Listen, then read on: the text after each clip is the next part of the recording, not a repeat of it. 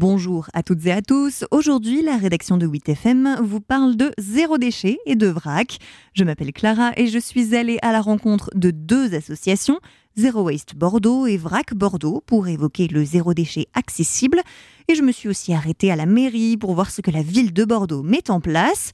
Chez l'association VRAC, on est bien conscient de la principale critique. C'est bien, mais c'est cher. Écoutez Alicia Nyang, chargée de mission. Ça reste euh, un frein euh, voilà, pour certains budgets, pour certaines personnes. Donc déjà, faire ses courses en vrac, c'est une habitude à prendre. Parce que là, on s'organise autrement. On a l'habitude euh, d'aller au supermarché et de prendre son produit qui est emballé. Voilà, on trouve, certains trouvent ça plus simple. Et l'idée, voilà, c'est de, changer un peu les habitudes, changer les pratiques. Donc déjà ça, et vrai que ça peut être un frein pour certaines personnes. Et euh, aussi d'avoir des, produits euh, de qualité, des produits bio. Euh, des fois, il y a aussi un problème de proximité.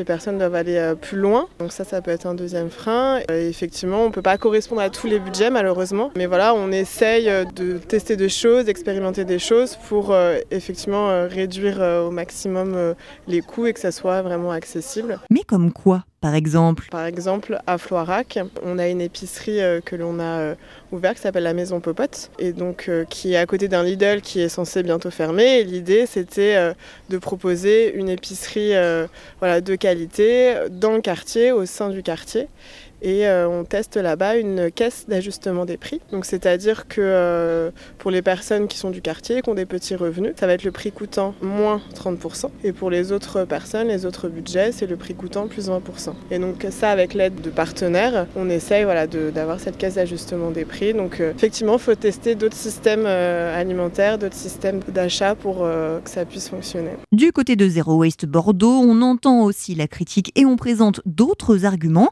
Explication avec Benjamin Thion. La première chose qu'on dit généralement sur le vrac, c'est il n'y a pas un vrac, il y a des vracs. C'est-à-dire que le résumé simplement sur dire bah, le vrac, il y a emballé, pas emballé, euh, c'est ne pas tenir compte de l'origine des produits, c'est de ne pas tenir compte effectivement de qui le commercialise. Est-ce qu'on est sur une, la GMS, en grande et moyenne surface, un petit commerce? C'est ne pas tenir compte des quantités. Donc c'est vrai qu'il faut rentrer dans les détails pour bien comprendre ça. Quand on nous dit le vrac, c'est cher, souvent il y a une petite anecdote qu'on aime bien euh, mettre en avant, c'est on dit aux gens est-ce que vous allez au marché?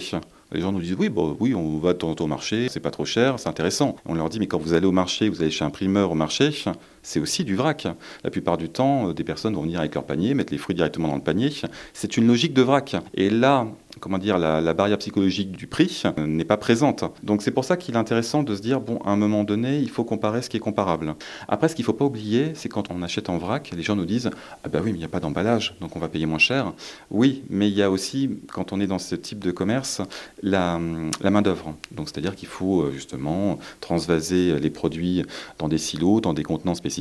Le vrac va aussi comprendre notamment tous les produits à la coupe. Donc quand vous avez les produits à la coupe, vous avez euh, une personne qui va s'occuper de vous servir.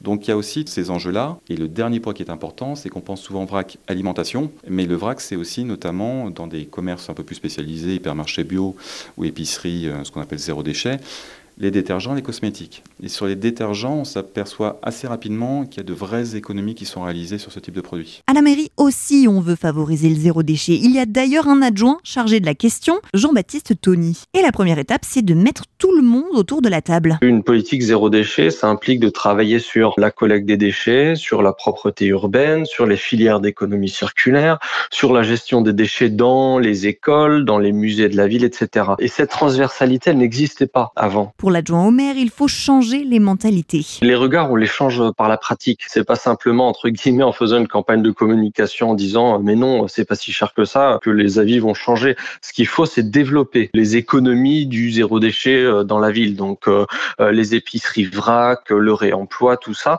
Et à partir du moment où ça se développera, ça deviendra bien évidemment plus accessible. Ça l'est déjà en réalité. Celles et ceux qui sont, se sont lancés dans une sorte de transition personnelle vers euh, l'éco-consommation, en réalité, elle s'y retrouve largement financièrement parce que ça va de pair en général avec d'autres changements d'habitude. Donc, faut pas regarder le vrac juste par ce, prisme-là et le voir en fait dans une démarche globale de changement de, comportement de consommation. Et, et quand on a ce regard-là, en fait, on se rend compte très vite que financièrement on se retrouve très largement. Et c'est d'ailleurs le même discours chez Zero Waste Bordeaux. Les gens nous disent oui mais il faut que je vienne avec mes contenants, euh, il faut que j'arrive équipé, il faut que je pense en amont euh, ce dont j'ai besoin.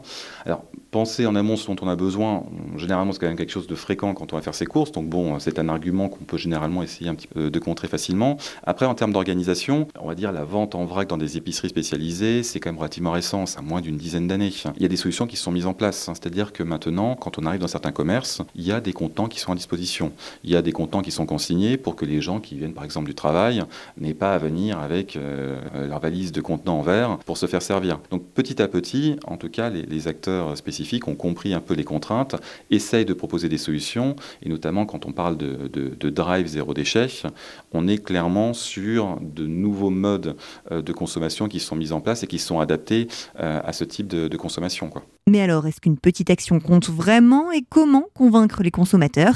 Réponse de VRAC puis de Zero Waste Bordeaux. Je pense qu'il n'y a pas de, petits efforts. Effectivement, tout le monde a commencé par des petits gestes. Après, nous, dans les missions que l'on mène, dans les activités que, que l'on a, on n'est pas du tout donneur de leçons, on n'essaie pas de faire culpabiliser les gens. L'idée, c'est euh, de planter des petites graines et essayer, euh, nous, à notre échelle, euh, de faire bouger un peu les choses. Euh, de faire ça ensemble avec les habitants et avec les contraintes que, euh, que chacun a. Donc si voilà, ça commence par euh, acheter quelques produits d'abord en vrac mais continuer à s'approvisionner autre part, c'est toujours ça. Et voilà, peut-être qu'après les générations futures vont avoir des, des, pratiques un peu plus ancrées et qui correspondent davantage euh, à l'environnement aujourd'hui. Quand on parle de consignes, de dire bah, on vous propose des solutions pour venir avec vos contenants, ça évite justement d'arriver chez vous avec des emballages ou autres. Les gens souvent se disent ah bah oui ça existait, je connaissais, je comprends pas pourquoi on le fait plus. Donc ce genre de choses va leur parler et il y a de l'affect. Donc euh, plus que vraiment l'effet colibri, le petit geste, c'est justement essayer de pousser des actions pour se dire on peut les remettre en place. S'il y a des solutions sur le territoire, si chacun est prêt en tout cas à l'utiliser, on peut la, la développer. Et d'ailleurs il n'y a pas que le vrac chez l'association VRAC, justement, on met en place d'autres actions. On fait beaucoup d'ateliers de, cuisine de rue, donc on s'installe en pied d'immeuble, on a le vélo popote, après la maison popote c'est le vélo popote, et donc là ce sont mes collègues euh, sur le vélo qui s'installent en pied d'immeuble, et donc c'est un vélo avec une, remorque cuisine, euh, et, donc elle propose euh, voilà, aux habitants, aux passants de cuisiner ensemble. donc c'est aussi une manière voilà, d'échanger autour de, nos pratiques, de, notre consommation, de notre rapport à l'alimentation. Voilà ce genre de projet. On a aussi un programme de recherche qui s'appelle Acclimatation. Euh, donc là, pareil, on essaye de, voir un peu les, liens et qu'est-ce qu'on pourrait développer euh, pour euh, justement euh, rendre accessible davantage l'alimentation dans les quartiers politiques de la ville. Si vous avez envie de vous lancer dans le zéro déchet mais que vous ne savez pas par où commencer, j'espère que ce podcast vous aura donné des pistes. N'hésitez pas à contacter les associations pour un coup de main. De mon côté, je vous dis à très bientôt pour un nouvel épisode.